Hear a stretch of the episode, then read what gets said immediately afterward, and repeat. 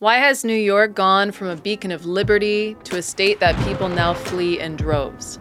And why are people moving to places like Florida, New Hampshire, and South Dakota? Way back in the early 2000s, Jason Sorens paired up with AIER president William Ruger to find out. I wanted to understand where did New York go wrong? Because New York used to be a beacon of freedom in a lot of ways and attracted people as a result. And built a, a strong economy, a stock market, you know, big financial sector, big uh, arts and entertainment sector. Because of the the freedom that it enjoyed it just had a, just a dynamic society. Jason joined me on liberty curious to discuss their book freedom in the 50 states and the interactive tool that measures economic and personal freedom across american states. Jason sorens is senior research faculty and founder of the new hampshire free state project. We discuss the freest and least free states and voting with your feet. So I was talking to a fella who had made the move from California uh, to Florida, and he was telling me that Florida is much better governed, uh, safer, better budget, uh, lower taxes, all this stuff.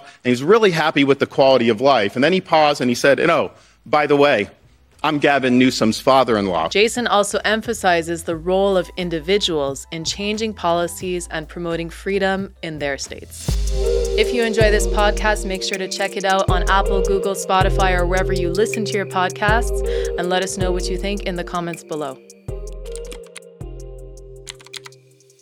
This is more than a book.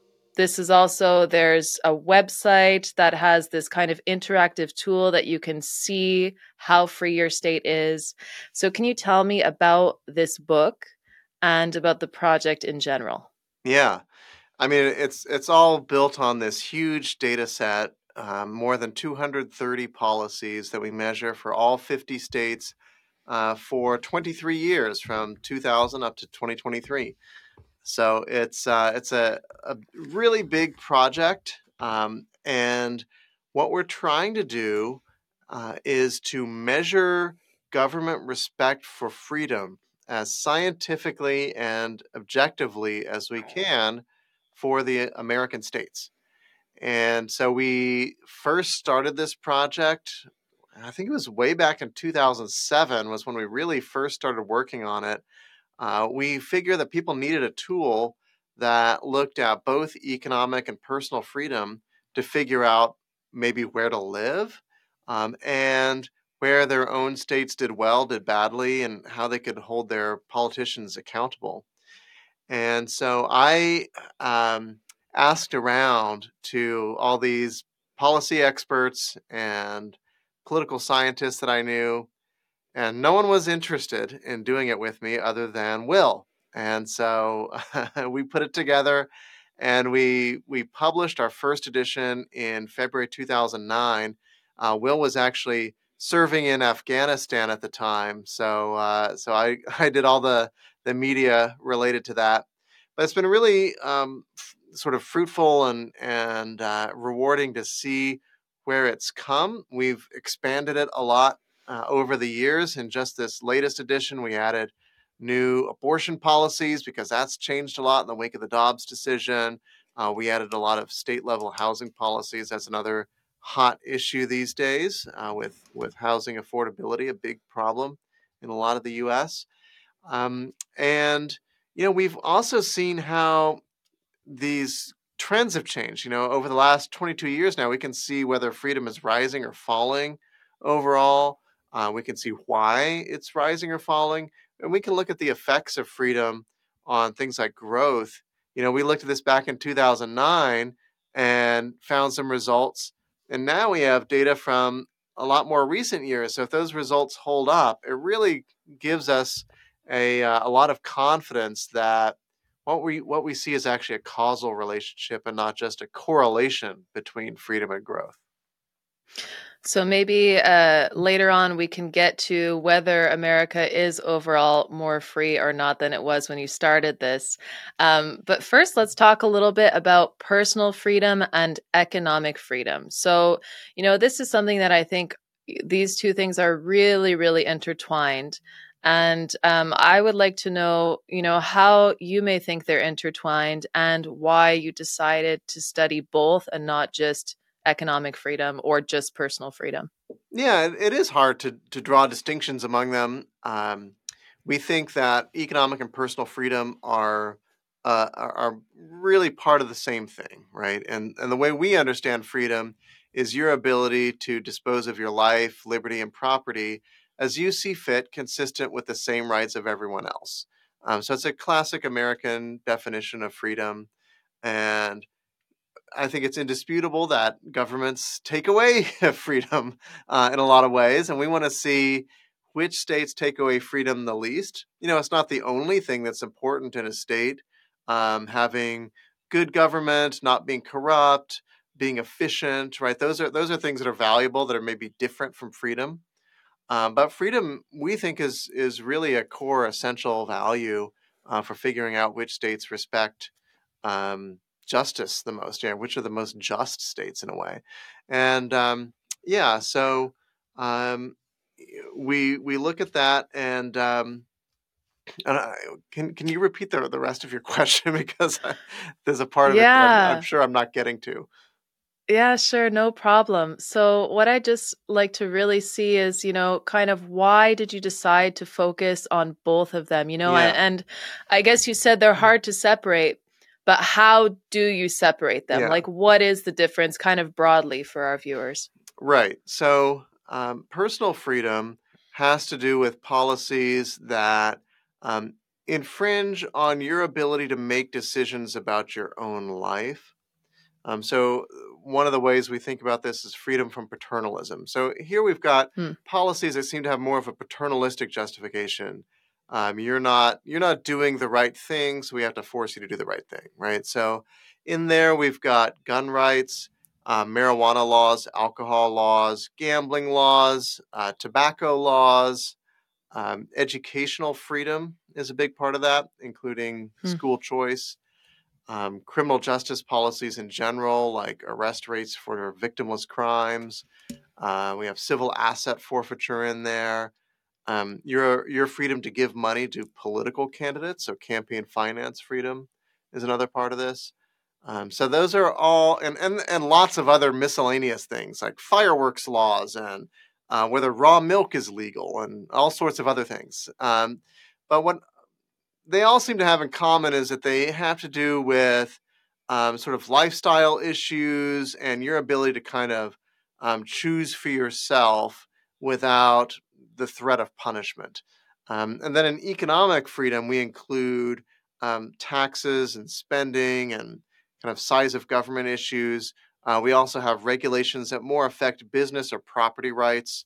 Um, so, land use and energy freedom, um, deregulation of utilities, uh, occupational licensing, labor laws, health insurance regulation, um, the quality of the civil court system, things like that are um, things that could affect your ability to enjoy the fruits of your labor and to start a business and things like that. Okay. Um, now, which state is the most free and why? Does it does it meet, you know, the threshold for for personal and economic freedom? Is that is that how you judge the freest state?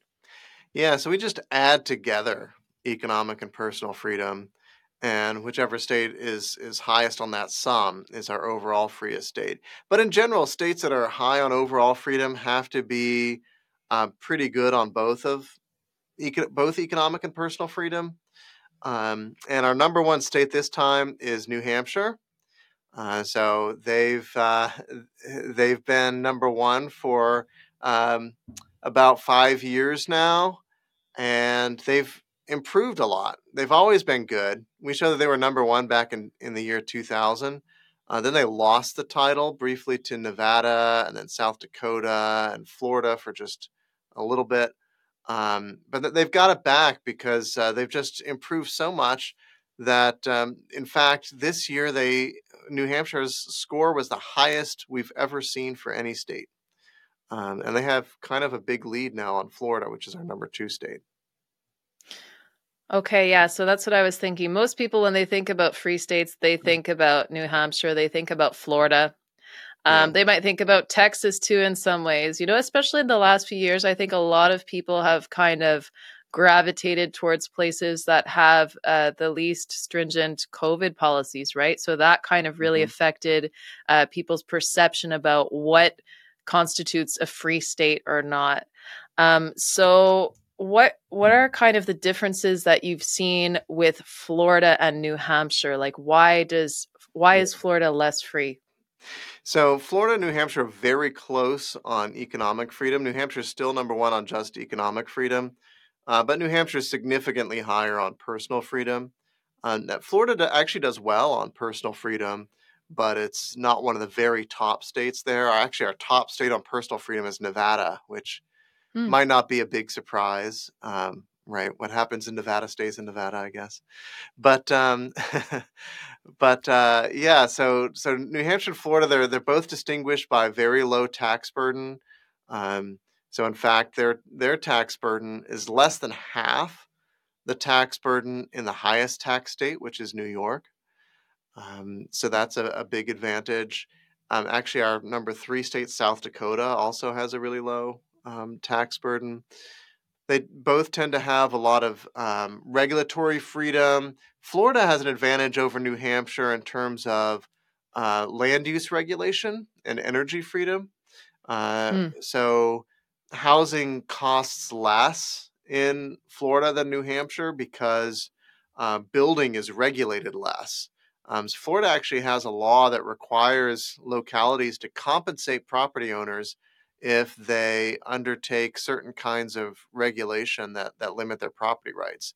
So that's really discouraged an explosion of exclusionary zoning in Florida. Um, there's still some, but not as much as there is in some other states. And that's really kind of New Hampshire's maybe main failing uh, is is having um, excessive land use regulation, which has driven up housing costs there. Mm-hmm. Also, Florida has a right to work law. So does South Dakota. Texas does too. Um, New Hampshire does not have that.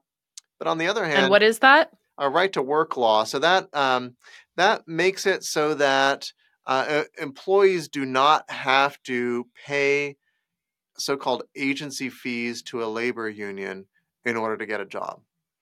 Uh, so in principle, you could say that this is a limitation on freedom because it says that um, you know you have a- you have access to a job from a private employer even if you're not paying these agency fees and maybe um, maybe some employers uh, in a free market would want you to pay fees to a union. But that seems unlikely. What's actually going on here and the reason we think right to work laws are pro freedom is that in the us um, if a majority of your coworkers votes to join a union your employer is forced to recognize that union and to bargain with it. And you, as an employee, are covered by that uh, collective bargaining agreement, even if you don't want to be. So the government mm-hmm. has already put a fat, not just thumb on the scale, but its fist on the scale in favor of labor unions and really limiting the freedom of employers and employees to bargain individually if they want to. And so we see right to work as restoring some of that freedom because very, very few employers would say, "No, we want to force you to join a union." That's not that's not what most uh, employers would want. Um, so a right to work law kind of restores a little bit of what would be the free market labor relationship in the absence of the federal law that mandates collective bargaining. Um, so and it's it's an advantage. I mean, economically, the research shows that um, especially manufacturers seek out states that have a right to work law. Right. So you actually end up having more jobs and you end up having probably more opportunities available. I mean, that's a whole other discussion on unions that maybe we can get into one day because I think uh, there's a lot of misunderstandings about that. And a lot of yeah. people tend to just be pro union because they're used to it. Um, but there's there's a lot of uh, a lot of ways that that actually can hurt them as workers too. Um, so you just mentioned here federal laws. Now, um, how does having a freer state kind of insulate you from federal government overreach? Mm-hmm. Yeah, I mean, you know, in in the U.S. federal law, technically trumps state law uh, if it's constitutional. So, uh, uh, you know, if courts think it's constitutional, I guess you could say. Um, yeah. so, you know, it can be hard for a state to insulate its citizens from federal overreach. You know, the main remedy is is through the court system. But there are some things that you can do and and I think the the very clearest example that people have is with marijuana legalization. So marijuana is illegal to possess and sell at the federal level. Um, but the federal government does not have the ability to enforce that law um, in most places. This, they rely heavily on states to enforce it. So if states don't want to, they don't have to enforce it. That's the other sort of side of the coin is that the federal government can't force states to do anything. And so a lot of states have legalized marijuana uh, for state law purposes. And even though it's federally illegal, you you get a market in marijuana arising in these states. Uh, some states have done similar things with gun rights. So they have said that we're not going to cooperate with the federal government in enforcing gun laws, and uh, and so that is another way of kind of enhancing uh, the freedom of citizens at the state level from federal regulation. There are there are other areas where where states could get involved. We we definitely look at asset forfeiture, for example. Um, this is uh, a policy whereby law enforcement can sometimes seize your property, auction it off, and keep the money, uh, regardless of whether you've been even accused of a crime. Uh, so it seems extremely uh, anti-freedom and and you would think unconstitutional, but it hasn't been held unconstitutional. Um, the federal government has pretty lax rules for asset forfeiture, so they can they can do this. They can take your property without, you know, convicting you of a crime. Some states, though, have reformed asset forfeiture under state law so that state law enforcement can't take your property um, without convicting you of a, of a crime. But um, law enforcement sometimes tries to do an end run around state law where they will go to the federal government and say, especially in a drug case where you have a federal law that you could enforce, you say, well, we caught this guy under state law, but we could make this a federal case. Just give us a kickback from the asset forfeiture proceeds. And so it's a way of mm. trying to mm. get a, around asset forfeiture rules at the state level. So we actually measure to what extent do, are states doing this? Are they actually taking these funds from the federal government? Um, so we reward states that don't do this, that have re- both reformed under state law and then don't try to get around state law by working with the feds to, to seize people's property. Um, so that's just a few ways in which um, state governments can kind of protect themselves a little bit from federal overreach. And you know, one of the one of the things I think that that we observe is that when a state has a high degree of freedom, it makes a it makes a big difference in your overall level of freedom and your overall economic opportunities. And so Americans are moving from less free to freer states. Um, and that's a that's a way you can on a personal level just increase the the amount of freedom that you enjoy is to do that. So now let's talk about mm. some of the worst states. Uh, what are the lowest, the, the bottom five states, and what's the worst one? Yeah. so uh, number 46 is Oregon. Um, so they've declined a lot in recent years, especially by adopting mm-hmm. statewide um, rent uh, limits. That's a that's a big one that's knocked them down. Um, mm. In New Jersey, number 47. Uh, 48 is California, 49 is Hawaii, and 50 is New York. Uh, New York's been number 50 um, for the entire time that we've done the study um, through our entire data set, so since the year 2000. So it's it's definitely wow. the least free state, and it's also not coincidentally, we think, uh, the the state that has had the biggest outmigration over that entire period. In fact, New York has lost population relative to the country as a whole every single year since 1953. Uh, so it's a it's a state wow. that's you know in relative decline um, compared to all the other states, and you know they they just don't have the political leadership to get them out of that. Um, now we do see that Hawaii has has declined a lot in the last few years. So Hawaii might in future years actually rival New York for, for least free state. Um, but it's not because New York has improved. They've just kind of hit rock bottom have stayed there.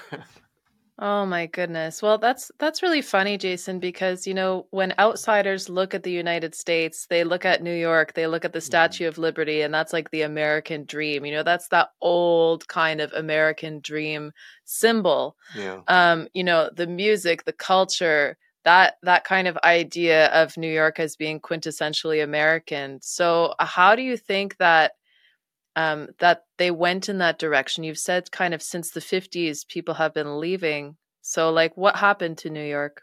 Yeah, it's a great question. You know, um, I looked at this uh, because I wanted I wanted to understand where did New York go wrong? Because New York used to be a beacon of freedom in a lot of ways and attracted people as a result, and built a, a strong economy, a stock market, you know, big financial sector, big uh, arts and entertainment sector. Because of the the freedom that it enjoyed, it just had a dynamic, you know, just a dynamic society. And what I found was that actually some of these changes you can see the you can see the seeds of them as far back as the 1920s and 1930s, but they really only took off in the 1960s. Um, so it was uh, so this the New York State actually at, as a, at the state level had a lower than average tax burden all the way up until the 1960s. It had a Hmm. higher than average local tax burden, mostly because New York um, was almost like a state unto itself, New York City, uh, and raised a lot of taxes to provide public services there, like the subway. Um, but New York was not an extremely high tax state until the 60s. Uh, and then New York City adopted its own income tax as well. So both the state and the city have an income tax. Uh, and it was really then that we start to see the decline really set in. And of course, New York uh, City went bankrupt in the 70s. Right? So that's really the time when you can kind of see the malaise begin. And people uh, originally moved away from New York to Connecticut and New Jersey. Those were the kind of tax haven states right next to New York. New Jersey adopted an income tax in the late 60s. Connecticut adopted one in the early 90s. And now those are both high tax states as well. um, and so now the, the number one state for New Yorkers to move to, can you guess? New Hampshire? No, it's Florida. Okay, that was actually what I was thinking too. It Yeah. was between those two. I was thinking maybe New Hampshire's closer, but actually, I do know somebody who moved to Florida from New York in the last few years as well. So, Yeah. I mean, Florida's a much bigger state, so a lot more, you know, places that you can choose to live in. But and and you might think, oh, well, the the New Yorkers who are moving to Florida, they're retirees, right? And they want the warm weather or something. Um, but we looked at all the census age group categories. That's like they divide people up into like seven or eight year categories by age, and they they show migration, state to state migration uh, by by these age categories. And so the number one uh, age group moving from New York to Florida is actually 18 to 25 year olds. wow. Yeah, so it's it's young people going to study or to start their career who are moving from New York to Florida, and we think that has a lot to do with economic opportunity. They're just not finding it in New York. In upstate New York, there are no jobs. Uh, in downstate New York, the cost of living is too high, and that's partly a Yeah. result of land use regulation, rent control, and high taxes. Uh, so they move to places like Florida. Yeah, that makes so much sense. So, you know, the this idea about high taxes or kind of a lack of economic freedom, I think that there you have the perfect example of how you can see that kind of trickle out into personal freedom because Mhm. I think that there's a mindset that goes along with the idea of high taxes, right? Like there's and, and the other things that you mentioned this paternalism. Yeah. So, and that reflects in the other areas of freedom as well, you know, how much room the state has in your life, I guess, right? Because if you have this kind of nanny state who's, you know, sucking up a lot of taxes and then using them, you know, to redistribute or for other projects or things like that, you know, is there is there something in what I'm saying here? Yeah, and I think you're right. And and New York does badly on on personal freedom as well. Um, you know, especially on those personal freedoms that are not so politically correct for the left, right? So, you Hmm. know, New York Yeah. has um, extremely high tobacco taxes, the highest in the country. They're so high that it's almost tantamount to prohibition. Um, and so there's a huge black market in cigarettes in New York City. In fact, this was, you may recall, an incident a couple of years ago that got in the news when a, um, uh, a guy died in a police chokehold. His name was, um, yeah, I won't say his name because I don't think I have it quite right, but um, but he died in a police chokehold. And why were the police hassling him? Because he was selling loose cigarettes on the street. Um, Wow. so yeah, so there's a big there's a big black market, and it results in police enforcement, and and that has in in this case fatal consequences. Um, and it's just uh, it's very odd that as New York is legalizing marijuana, they're virtually prohibiting tobacco, which is indisputably less harmful. Um, and you know they didn't even quite get marijuana right because they had all these politically correct regulations about who's allowed to open a store. Like it had, if you Oh. were a previous marijuana dealer, then and went to prison for it, then you got privileges for opening a marijuana store, um, and so you ended up with a big, still a big black market in uh, marijuana stores in New York City because of the regulations. So it is, I think, a paternalistic mentality that government has to decide these things just right. They're going to fine tune society. They've got to socially engineer us. Um, otherwise, uh, society's going to fall apart or something.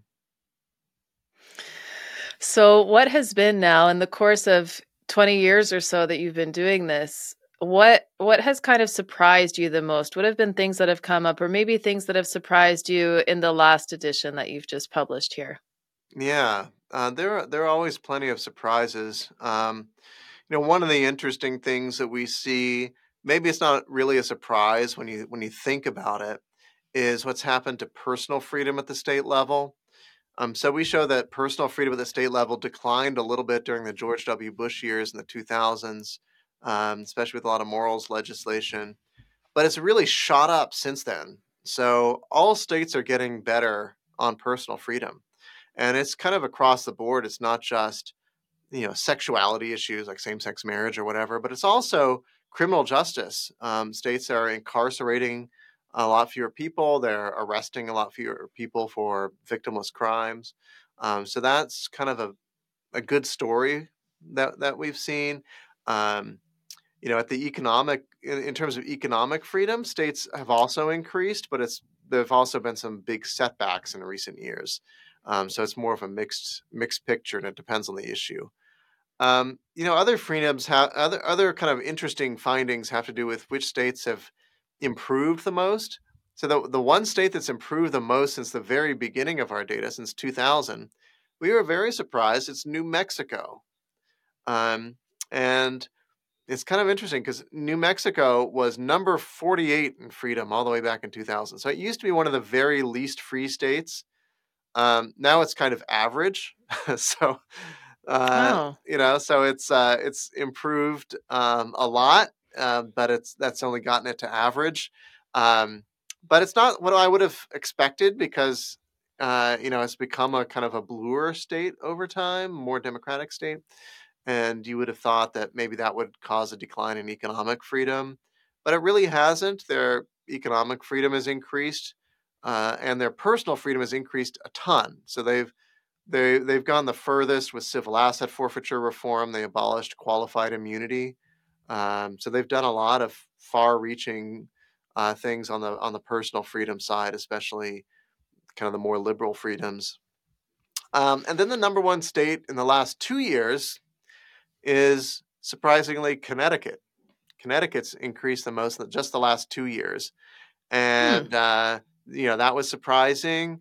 But it has mostly to do with the fact that they legalized marijuana and they also reformed qualified immunity, um, and they've you know haven't seen a, any big tax increases, which some states did see during the pandemic. Uh, so Right. that explains why Connecticut was number one the last two years. Of course, Connecticut still scores badly, and they've they've declined over the last twenty years, but in the last two years they did it they did just fine. Um, yeah, So, have you also kind of seen a correlation between red states and blue states, like one one Mhm. or the other being more free Yeah, we find we find a relationship with economic freedom. So deep blue states, states that are strongly democratic, are a lot less free economically, and those tend to dominate the bottom li- of the list on overall freedom as well because of that, because of the economic freedom side of things. Um, and we we also find evidence that this is a uh, this is a causal impact. So we look at changes in partisanship, and then how that affects changes in freedom, and we do find a statistically significant relationship. Um, so you could also look at states that have gone the other way, like uh, West Virginia's gone from deep blue to deep red, and as a result, it's increased a fair bit on economic freedom and on certain personal freedom issues like school choice. Uh, so they've Hmm. done a lot of um, deregulation there. Um, they they implemented um, school choice. So uh, you know, West Virginia is a good a good example of how a state becoming more Republican does tend to to increase freedom, but we don't see so much of a relationship um, comparing purple states to deep red states. So purple states are just as free as deep red states, um, and so we're not entirely sure why that is. It could um, reflect in part the role of federal policy. So when the federal government gives grants to states, say from Medicaid and programs like that, it incentivizes those states to raise their own money because these are matching grants. And so they, you know, there are probably a lot of red states that have a higher tax burden than they would really like to have if the federal government weren't really incentivizing them to have that high tax burden. Um, so yeah, so that's basically what we find on on the personal freedom. It's really a mixed bag because you know blue states tend to be better on criminal justice um, and marijuana and maybe gambling and alcohol a little bit, and then red states tend to be better on guns, education, um, you know, a, a, few of those types of issues. So it's it's uh, tobacco for sure. Red states are better than blue states. So really, there's kind of a there's not a strong relationship between partisanship and uh, and and the sum total of personal freedom. And so, so for economic freedom, then you tend to see that more in the red states, and you said the purple states as well tend to Yeah, not be necessarily that different. that's right. Okay, okay, that makes sense. Like. Florida and New Hampshire are both kind of purple states. They're not strongly red. In in fact, New Hampshire Ah, has voted for a Democrat for president for the last 20 years or so, uh, all the way since 2000. Um, but they have they do have um, Republican control at the state level, and uh, and we've seen a lot of increase in freedom there. So New Hampshire, since 2010, New Hampshire's had the third highest increase in freedom, um, and it's you know it's not a coincidence that 2010 was the big year when you saw Republicans take over state government, not just in New Hampshire but a lot of other places. So, what are the kind of updates that you guys have published in this edition? Um, you have housing, right? Abortion. You have COVID. You know some of those things. Like what? What have you written about there?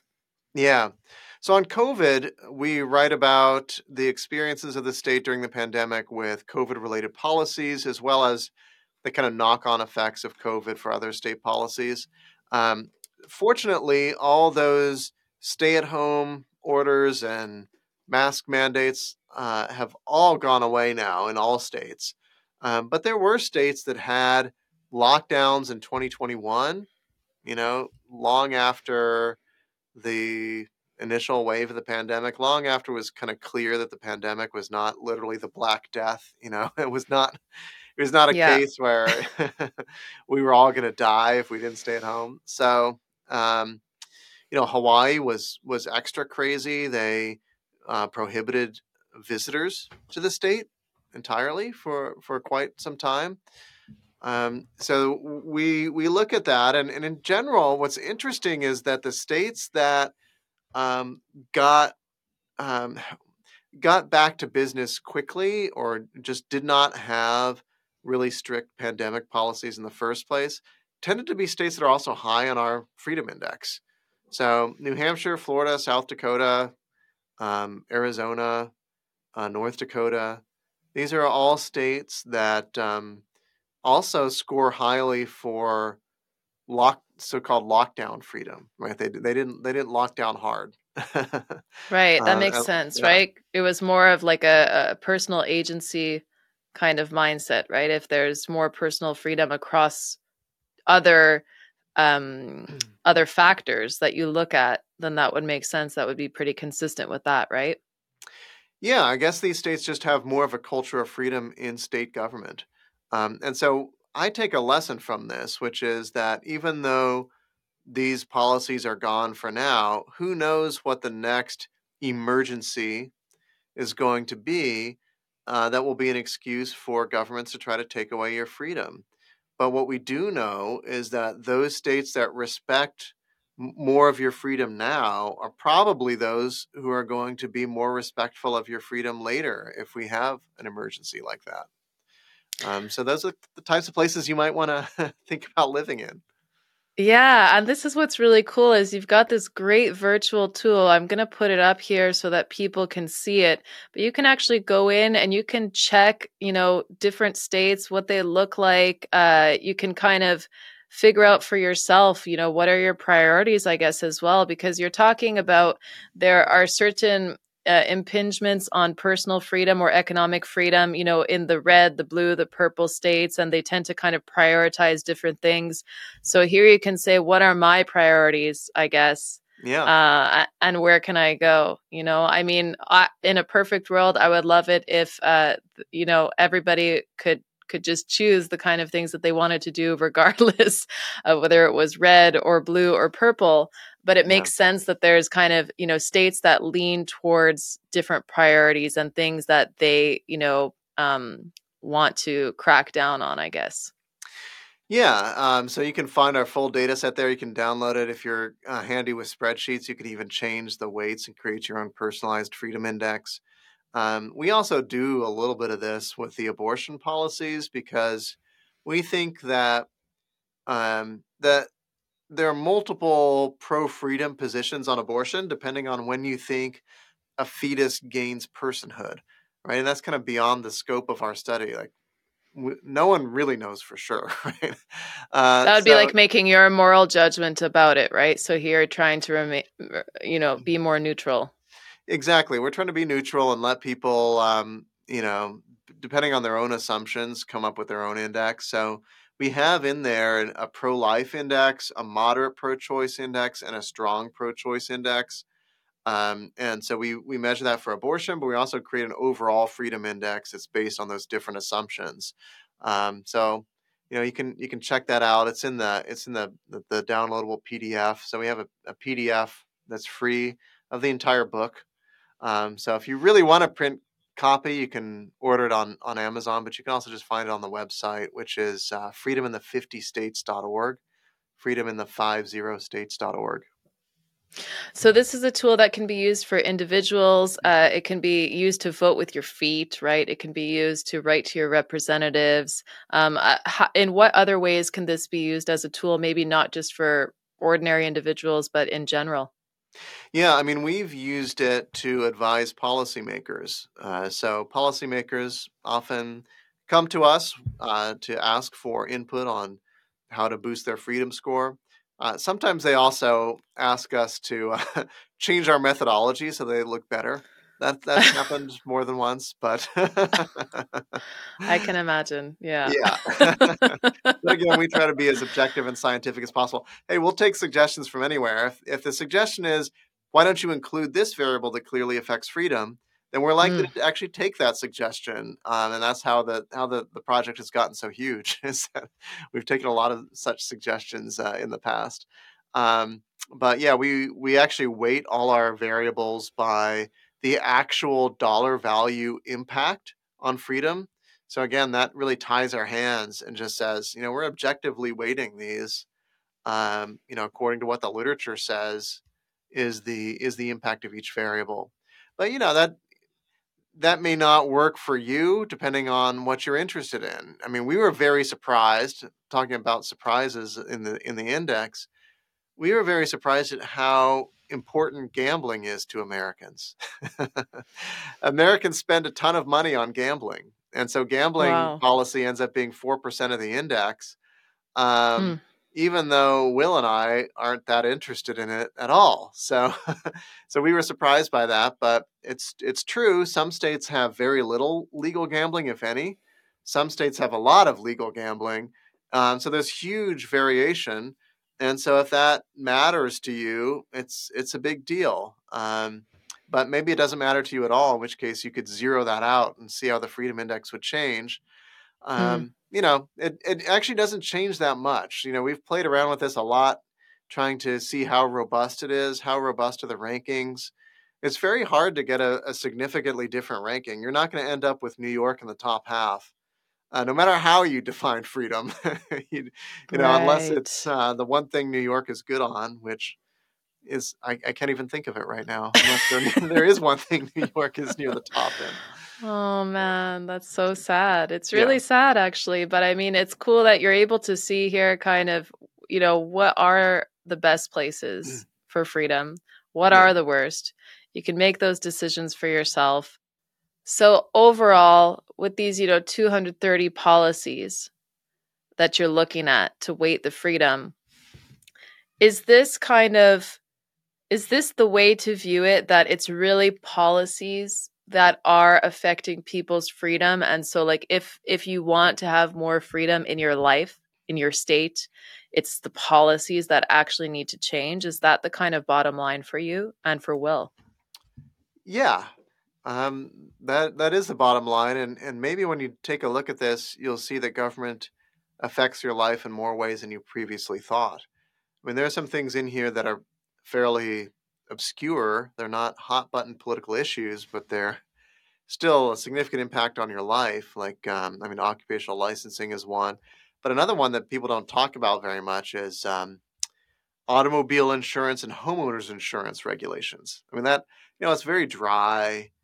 you know, we don't like to Mhm. talk about that very much. It's not certainly not a hot button political issue, but it you know, it's a lot of money involved, and um, you know, how your state chooses to regulate these things can affect what you pay, and um, you know, and whether it's even available to you.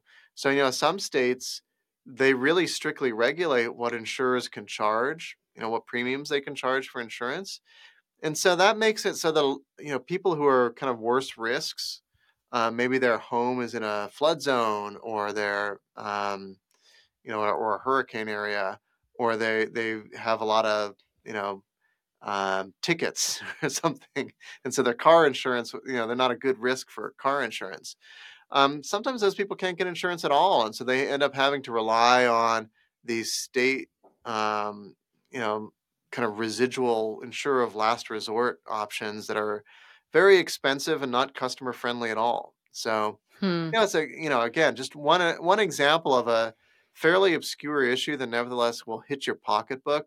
And so you kind of thinking, looking at, at all of these areas, I mean, my takeaway is you want a state that's overall good on freedom because there's so many ways that your freedom could be affected by government um, you can't just single out one single issue or a handful of issues. You really have to look at look at all of them.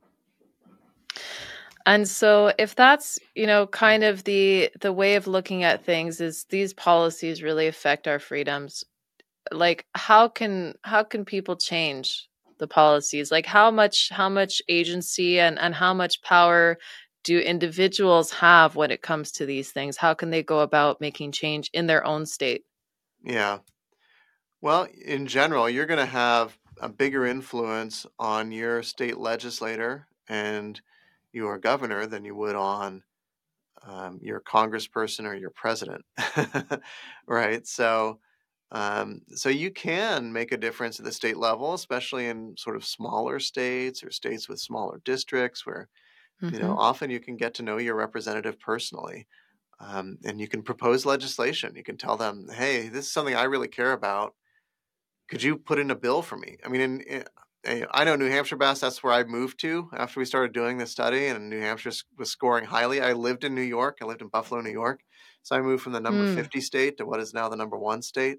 Um, and, uh, and, you know, saw a big, big decrease in tax burden and, and a lot of other freedoms. But Um, but in New Hampshire, it's very easy to get a hold of your representative and say, I, I want, you know, I want to pass this legislation. In fact, I did that. I, I wanted to change one little small law that um, doesn't affect a whole lot, but it just seems like such a an absurd thing. Um, we had a a law that required um, moving companies, household goods movers, um, to to get a license, and the uh, and the um, State Department would consult incumbent companies about whether to give a license or not. And so, wow, yeah, so it was kind of like a may issue sort of license. Like you, if you wanted to to do this business, you wouldn't necessarily get the license. And so I said to to a state rep, um, could you file a bill that would uh, get rid of that and make it a shall issue license? So you just have to pay a little fee, uh, prove that you're bonded, and that's it. You can open a, a moving company. Uh, and uh, and and the bill uh, sailed through the legislature, got signed by the governor, and is now law. So this is the kind of thing you can do in a smaller state. So that's one way you can have an impact. But if you if you feel like you can't have that impact, or there's just too much uh, weighing on your freedom where you live now, you could always move. You know that's that's one great freedom that Americans have, and uh, you know a lot of Americans are exercising it. We we definitely see that controlling for climate and everything else that affects um, where people choose to live in America, freer states are attracting people. I mean, South Dakota is attracting people. People are flooding to South Dakota. Why are people flooding to South Dakota? it's not the weather. It's not, yep. you know, pretty mountains. I mean, there are some in the western part of the state, but the part that's growing most rapidly is the eastern part of the state, and it's like a flat prairie. Um, but people are moving there because there's economic opportunity. It's it's the freedom. Yeah, well, that makes sense. Um, you've only got one life here, right? So you mm. can uh, you could just choose your choose your life around the weather and around what you know, uh, or you can you know take a leap into the unknown and actually give yourself some opportunities that you might have not had somewhere else. So this is really interesting, Jason. Um, you're also founder of the Free State Project in New Hampshire. So you know you've you've done it yourself, as you said, voted with your feet, and there's a lot of changes being made there. Um, a lot of improvements, and it's number one on the uh, on the index. So, uh, any last thoughts that you have for our listeners today? Yeah, I mean, I would just say uh, check it out. Check out the website, freedomin50states.org. And we love hearing from readers. Uh, so if you have suggestions about how to improve the, the index, uh, we're all ears. Um, but also, if you have ways to kind of bring it to the attention of policymakers in your state, uh, that's a great idea to kind of look up where your state um, ranks and, and why, and then maybe get active to, to change it. Sounds great. Thank you so much, Jason. Thank you, Kate.